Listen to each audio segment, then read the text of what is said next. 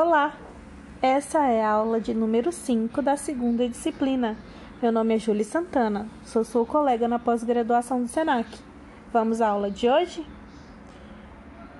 O texto de hoje é o lugar do trabalho social na gestão das políticas setoriais. Do que se trata?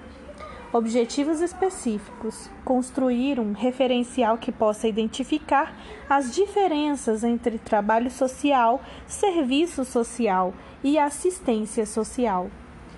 Nessa primeira sessão, na introdução, você conhecerá um pouco sobre o que é trabalho social e o espaço que esse trabalho ocupa nas diferentes políticas públicas.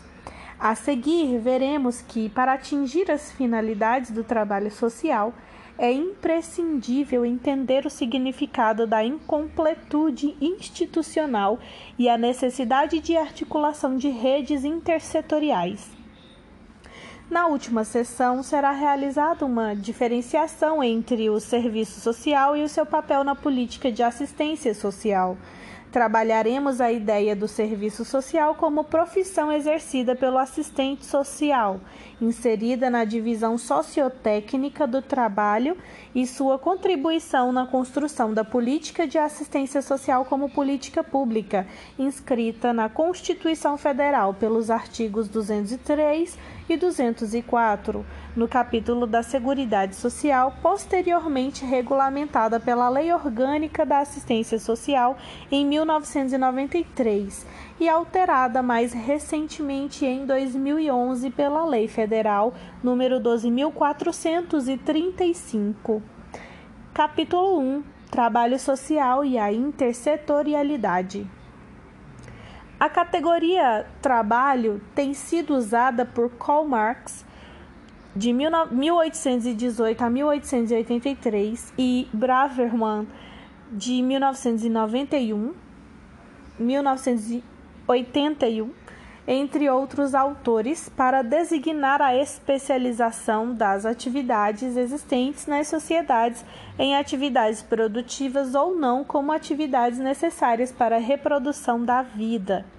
O trabalho social no mundo atual pressupõe a noção de bem-estar social, direitos humanos e justiça social. O trabalho social pode estimular as potencialidades das pessoas e das comunidades. O trabalhador social promove a mudança social, a resolução de problemas no contexto das relações humanas e a capacidade e empenho das pessoas na melhoria do bem-estar. É o que diz a Federação Internacional do Trabalho Social, dois mil, A P U D, C F E S S, dois mil e onze, página setecentos e trinta e sete. Quem realiza o trabalho social é o trabalhador social. Seu trabalho promove condições de bem-estar de indivíduos, famílias e comunidades em situação de vulneráveis ou em risco social. Os trabalhadores sociais têm como tarefa estimular a participação social para a melhoria das condições de vida, desencadeando ações de produção de, de proteção de indivíduos e pessoas que se encontram em condições ou situação de risco. Desde o seu início, há um século atrás, o trabalho social centrou a sua ação na resposta às necessidades das pessoas, bem como o desenvolvimento das capacidades do ser humano. Os direitos humanos e a justiça social motivam e legitimam a sua ação, solidariamente com os demais com os mais desfavorecidos, visa mitigar a pobreza e liberar as pessoas vulneráveis e oprimidas, promovendo a sua inclusão social. É o que diz a Federação Internacional do Trabalho Social, dois mil, A P U D, C F E S S, dois mil e onze, página setecentos e trinta e oito. Se o objetivo do trabalho social é o atendimento de indivíduos e famílias em situação de vulnerabilidade social ou risco, é preciso entender esta assertiva, abre aspas.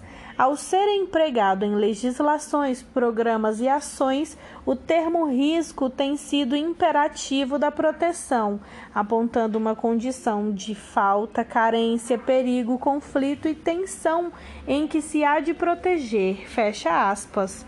É o que diz Scheinvar em sua obra de dois mil e sete, na página sessenta e nove. Abre aspas. O trabalho social deve considerar as vulnerabilidades sociais não como constatação da situação de pobreza da população, mas como informações chaves para orientar a proteção social, fecha aspas. É o que lembra Arregui em sua obra de dois mil e oito, página cento e setenta e seis. Assim, é cada vez mais necessário analisar as vulnerabilidades e riscos para além da renda, considerando a complexidade e multiplicidade de outras dimensões, como o não acesso a serviços públicos, as deficiências, o envelhecimento, o processo de discriminação, os preconceitos, as violências e as violações de direitos, entre outros. Scheinvar, em sua obra de dois mil e sete, nos alerta sobre o equívoco de muitas práticas interventivas que apenas consideram o sujeito em situação de risco e sua incapacidade, na, que, na categoria de exploração e de negação dos direitos. Essas práticas interventivas também devem apostar nas potencialidades dos sujeitos para a criação de outros paradigmas e metodologias do trabalho social capazes de inibir as ameaças sob as quais vivem esses sujeitos. No trabalho social, a compreensão das situações de risco e ou vulnerabilidade social requer uma perspectiva ampliada que contemple um conjunto complexo e articulado de necessidades e demandas dos indivíduos e famílias.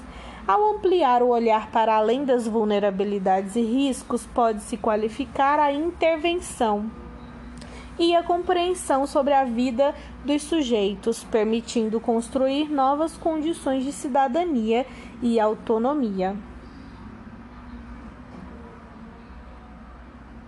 Nos tempos atuais, após a Constituição Federal, as políticas públicas têm procurado desenvolver ações nas, na perspectiva do direito social e da cidadania, com possibilidades de fortalecimento das famílias, da autonomia, do protagonismo, buscando estratégias de participação social. Para Carvalho, em sua obra de dois mil e quatorze, a política social se materializa por meio do trabalho social e das intervenções sociais realizadas no território, com intencionalidades, diretrizes e planos para a implementação das metas e resultados a serem perseguidos. Para a autora, o trabalho social exige relações de proximidade e supõe mover ações em duas dimensões, a arte da comunicação e a arte da articulação. Fortalece-se, assim, a retomada do trabalho social enquanto metodologias e processos que movimentam a política social, integrando ingredientes estratégicos de gestão para processar a ação pública no território, trazendo os saberes populares e possibilitando a conversa mais profícua entre estes e os saberes técnicos, tecnológicos e burocráticos próprios dos serviços, identificando e envolvendo as redes sociais presentes no território na conformação mesma da política e em suas intervenções, assegurando a participação e a construção de confiança social na questão pública. É o que aponta Carvalho em sua obra de dois mil e quatorze, na página seis. Conscientes das transformações sociais e econômicas que rebatem nas relações de trabalho, mas também nas relações familiares e comunitárias, as políticas públicas têm realizado um esforço para ampliar a visão e o entendimento das famílias, partindo da dimensão de que devem ser apoiadas em suas possibilidades e fortalezas, reencontrando a sua função protetiva para cuidar de crianças, adolescentes, idosos e deficientes. O trabalho social deve demonstrar que os problemas vivenciados são mais comuns do que se imagina. Ao identificar as mesmas necessidades, estas devem ser enfrentadas em uma dimensão coletiva da organização social, de participação popular com possibilidades de construção de novos significados e práticas, inclusive a de sujeitos de direitos. É preciso fortalecer o tecido social dos grupos, comunidades e territórios. O trabalho social realizado junto às famílias nos territórios deve desenvolver a capacidade de decidir, optar e eleger objetivos, metas e crenças para que se alcancem objetivos de participação social. Deve-se fortalecer o processo organizativo dos indivíduos e famílias voltados à emancipação social. Uma política social deve atuar sob o prisma da multissetorialidade, com forte protagonismo do Estado, mas também com a participação da sociedade civil. As políticas sociais contribuem no desenvolvimento social e humano e no enfrentamento da pobreza e das desigualdades. Entretanto, nenhuma política pública ou trabalho social dá conta das variadas dimensões das vulnerabilidades e situações de riscos implícitas na realidade social. Esse esforço requer um trabalho em rede pela sua incompletude institucional. Existe uma complexidade e diversidade de situações de risco e vulnerabilidade social, impossíveis de se prever, isto é, não há um único serviço ou uma única política pública que possa garantir alguma transformação social isoladamente. Torna-se impossível acolher essa diversidade sem que se possa contar com os parceiros intersetoriais ou parceiros na rede. Para Mestriner, em sua obra de dois mil e quatorze, a construção da intersetorialidade no âmbito das políticas sociais é um longo caminho, é uma caminhada plural, multidisciplinar e requer um esforço individual e coletivo na superação de paradigmas e vaidades, às vezes sedimentadas nas políticas públicas. Segundo Golveia, em sua obra de dois mil e nove, as iniciativas de trabalho em rede para o desenvolvimento integral ainda não são suficientes para dar conta de todas as dimensões que envolvem essa questão: espaços, tempos, sujeitos e conhecimentos. Portanto, a composição de saberes e práticas não ocorre muitas vezes de forma espontânea. Essas iniciativas devem ser conectadas de forma complementar e interdependente. As pactuações intersetoriais quanto ao nível de gestão abrem um campo de possibilidades para o trabalho realizado no cotidiano dos serviços, ampliando a potência e a efetividade das ações realizadas. As alianças entre diferentes setores incentivam o diálogo entre equipes de diferentes serviços, especialmente entre assistência social e saúde, mas também com a educação, cultura, esporte, sistema de justiça, direitos humanos, entre outras políticas públicas. As redes são compostas por lideranças políticas e sociais que, unidas pelos mesmos objetivos, estabelecem relações sociais que se sustentam tão somente pela vontade de seus membros. Essa teia de relações e intenções fortalece a rede, transformando-se em uma grande força, como traz Guará em sua obra de dois mil e dez. Neste sentido, a intersetorialidade na gestão pública significa adotar uma decisão racional no processo de gestão, cuja aplicação pode ser positiva ou não. Ela não pode ser considerada antagônica ou substitutiva da setorialidade, mas complementar, ou seja, deve-se realizar uma combinação entre política setorial com intersetorial e não contrapô-las no processo de gestão. É o que aponta Sposati em sua obra de dois mil e seis, na página cento e trinta e quatro. De acordo com Carvalho, na obra de dois mil e quatorze, página cento e cinquenta e seis, o trabalho social não é mais um campo exclusivo do assistente social, embora utilize referenciais teórico-metodológicos e de praxis da profissão. O assistente social é um trabalhador social que cursou a Faculdade de Serviço Social na área de Ciências Sociais e que protagonizou grandes conquistas na política de assistência social. O serviço social surgiu no Brasil na década de mil novecentos e trinta, por ocasião das transformações políticas, econômicas e sociais que resultaram no processo de industrialização e urbanização do país. Para corroborar o processo de industrialização, foi integrante da aliança entre Estado, Igreja e Serviço Social.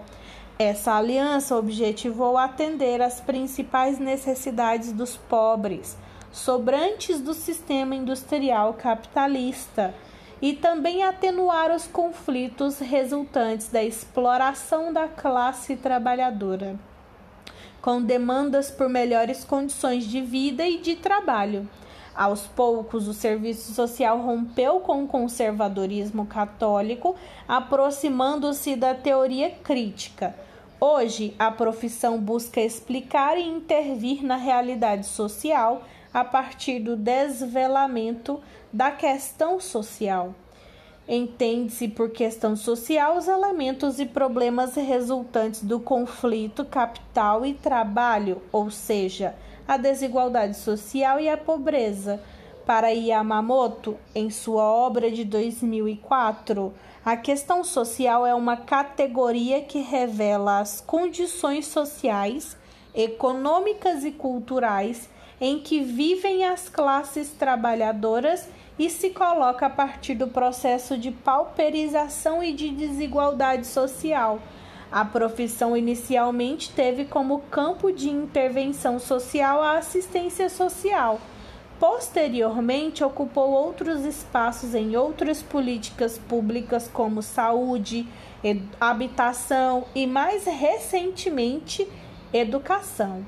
Como trabalhadores sociais, os profissionais lutaram para que, sua, para que a assistência social fosse reconhecida como política pública.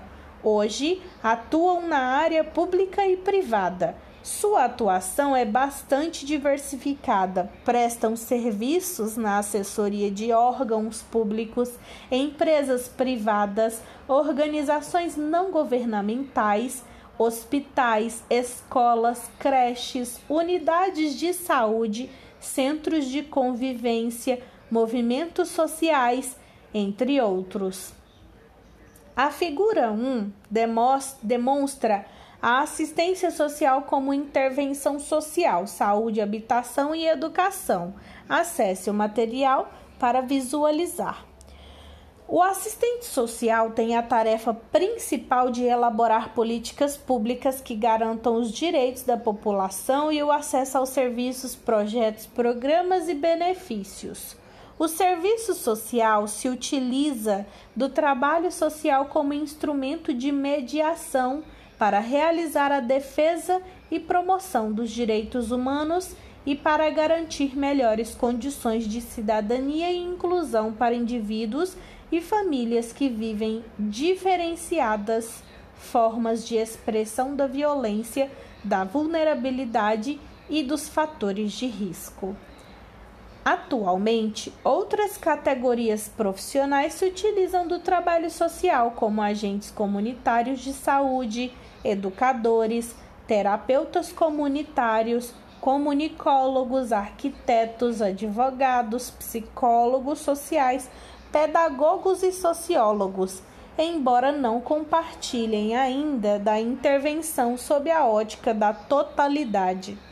A realidade social complexa se afasta da setorialização e fragmentação de setores da política social em ação É o que aponta Carvalho em sua obra de dois mil e oito, na página cento e cinquenta e seis. Como vimos, no Brasil, a assistência social caracterizou-se pela prática assistencialista desde o início do século vinte e muitas vezes se confunde com a história do serviço social, pois foi seu primeiro espaço ocupacional. O assistencialismo representa a oferta de um serviço por meio de doação, favor, boa vontade ou interesse de alguém, e não como um direito.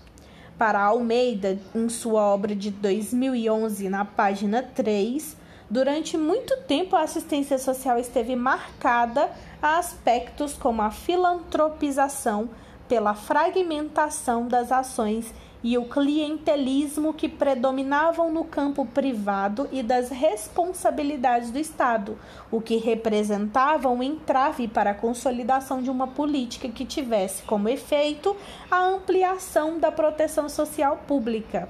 Infelizmente, as heranças clientelista e patrimonialista estatais impediam durante anos que se rompesse com a natureza assistencialista. Nos anos de mil novecentos e oitenta, o Brasil conquistou a liberdade de um regime ditador e militar por meio dos movimentos sociais que culminaram com a promulgação da Constituição Federal de mil novecentos e oitenta e oito. Os movimentos sociais contribuíram significativamente pela inclusão na Constituição Federal de mil novecentos e oitenta e oito dos artigos duzentos e três e duzentos e quatro, os quais foram, colo- colocam a assistência social no tripé da Seguridade Social, ao lado da Previdência Social e da Saúde, conforme a figura a seguir, estabelecendo diretrizes e princípios para a assistência social como dever do Estado e direito do cidadão. Em mil novecentos e noventa e três, notam-se os avanços significativos como a aprovação da Lei Orgânica de Assistência Social, a LOAS. Lei Federal número oito mil setecentos e quarenta e dois, de sete de dezembro de mil novecentos e noventa e três. Figura dois. Conjunto formador da Seguridade Social. Acesse o material para visualizar. A inclusão da assistência social no rol das políticas universais vem coroar um longo processo de luta para que as práticas inscritas no campo da proteção social fossem garantidas como direito, tendo assim um ordenamento institucional, como aponta Rezende Cavalcante em sua obra de dois mil e seis, página oitenta e seis. Assim, a assistência social como política de proteção social vem avançando no país ao longo dos últimos anos, nos quais foram e vêm sendo construídos pela via do trabalho social, mecanismos viabilizadores da construção de direitos sociais da população usuária dessa política. Por proteção social entendem-se formas institucionalizadas que as sociedades constituem para proteger parte ou o conjunto de seus membros. Tais sistemas decorrem de certas vicissitudes da vida natural ou social, tais como a velhice, a doença, o infortúnio, as privações. Neste conceito também estão tanto as formas seletivas de distribuição e redistribuição de bens materiais, quanto os bens culturais, que permitirão a sobrevivência e a integração sob várias formas na vida social. Ainda, os princípios reguladores e as normas que, com o intuito de proteção, fazem parte da vida da, das coletividades. É o que aponta de Giovanni, em sua obra de mil novecentos e noventa e oito, na página dez. A Política Nacional de Assistência Social, PENAS, aprovada na quarta Conferência Nacional de Assistência Social de dois mil e três, por meio da resolução do Conselho Nacional de Assistência Social, C N A S, no número cento e trinta de dois mil e quatro, detalha o modelo de gestão do Sistema Único de Assistência Social, o SUAS, em dois mil e cinco. Em dois mil e onze, ocorre outra conquista com a alteração da Lei Orgânica da Assistência Social, aprovada em seis de junho de dois mil e onze, número doze mil quatrocentos e trinta e cinco, que garantiu o PENAS e, sua, e o SUAS como lei federal inserida na LOAS. Esse esforço de descentralização veio se concretizar com a Política Nacional de Assistência Social e com o SUAS. A municipalização não é algo novo, mas extremamente importante para garantir dos direitos e da proteção social para famílias e indivíduos que estão em situação de vulnerabilidade e risco social, sem renda ou com renda precarizada e sem acesso aos serviços políticos, sem acesso aos serviços e políticas públicas, entre outros. O PENAS traz uma inovação muito importante, desenvolvendo um trabalho social na perspectiva de evitar o agravamento das situações de vulnerabilidade e também deve garantir que os cidadãos tenham locais ou órgãos aos quais possam recorrer quando seus direitos forem violados. O SUAS representa uma nova arquitetura institucional onde se realizam as mediações na esfera pública e se efetivam os direitos concernentes à assistência social. É o que aponta Sposati em sua obra de dois mil e quatro. Apenas e o SUAS estão pautados em eixos estruturantes que orientam programas e serviços, ações e benefícios da assistência social, como vulnerabilidade, matricialidade sociofamiliar, territorialidade e a intersetorialidade. Para Katzmann e Filgueira, em sua obra de dois mil e seis, o conceito de vulnerabilidade não é constituído apenas pelos passivos, as fragilidades dos pobres, excluídos e discriminados, mas, sobretudo, seus ativos ou recursos que utilizam para fazer frente às situações adversas e ou melhorar seu bem-estar. O desequilíbrio entre ativos das famílias e ou indivíduos e coletividades e estruturas de oportunidades. Ao falarmos da matricialidade sociofamiliar, passamos para o desafio de tratá-la dentro dos novos significados contextualizados na atual realidade brasileira.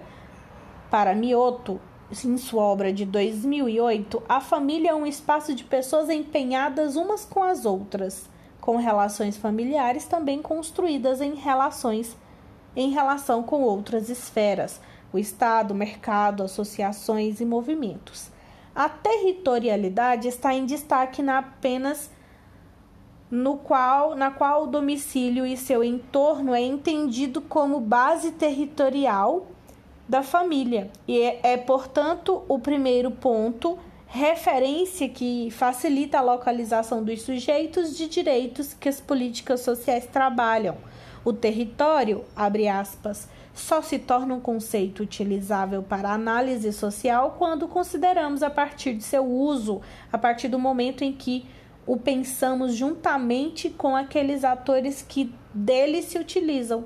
Fecha aspas, é o que diz Santos em sua obra de dois mil e nove, na página vinte e dois. A política da assistência social no Brasil é elemento integrante da proteção social brasileira e está dividida em dois níveis de complexidade, proteção básica e proteção especial. Conforme apenas, a proteção social deve ainda garantir o enfrentamento da questão social por meio de seguranças aos seus usuários, segurança de sobrevivência a riscos circunstanciais, segurança de renda e autonomia, segurança de acolhida e segurança de convívio familiar, comunitário e social.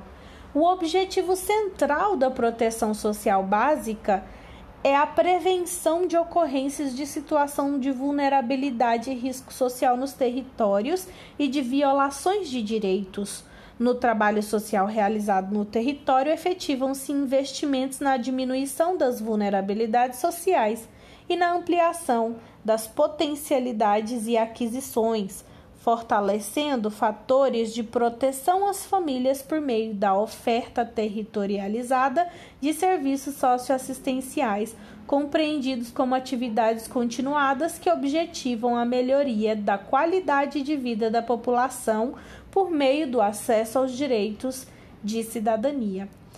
Os serviços de proteção social básica se caracterizam nos territórios diagnosticados como vulneráveis, onde deverá se instalar o Centro de Referência de Assistência Social, o CRAS, responsável pela oferta de serviços de proteção social que retomem a função protetiva das famílias e as promovam as relações comunitárias.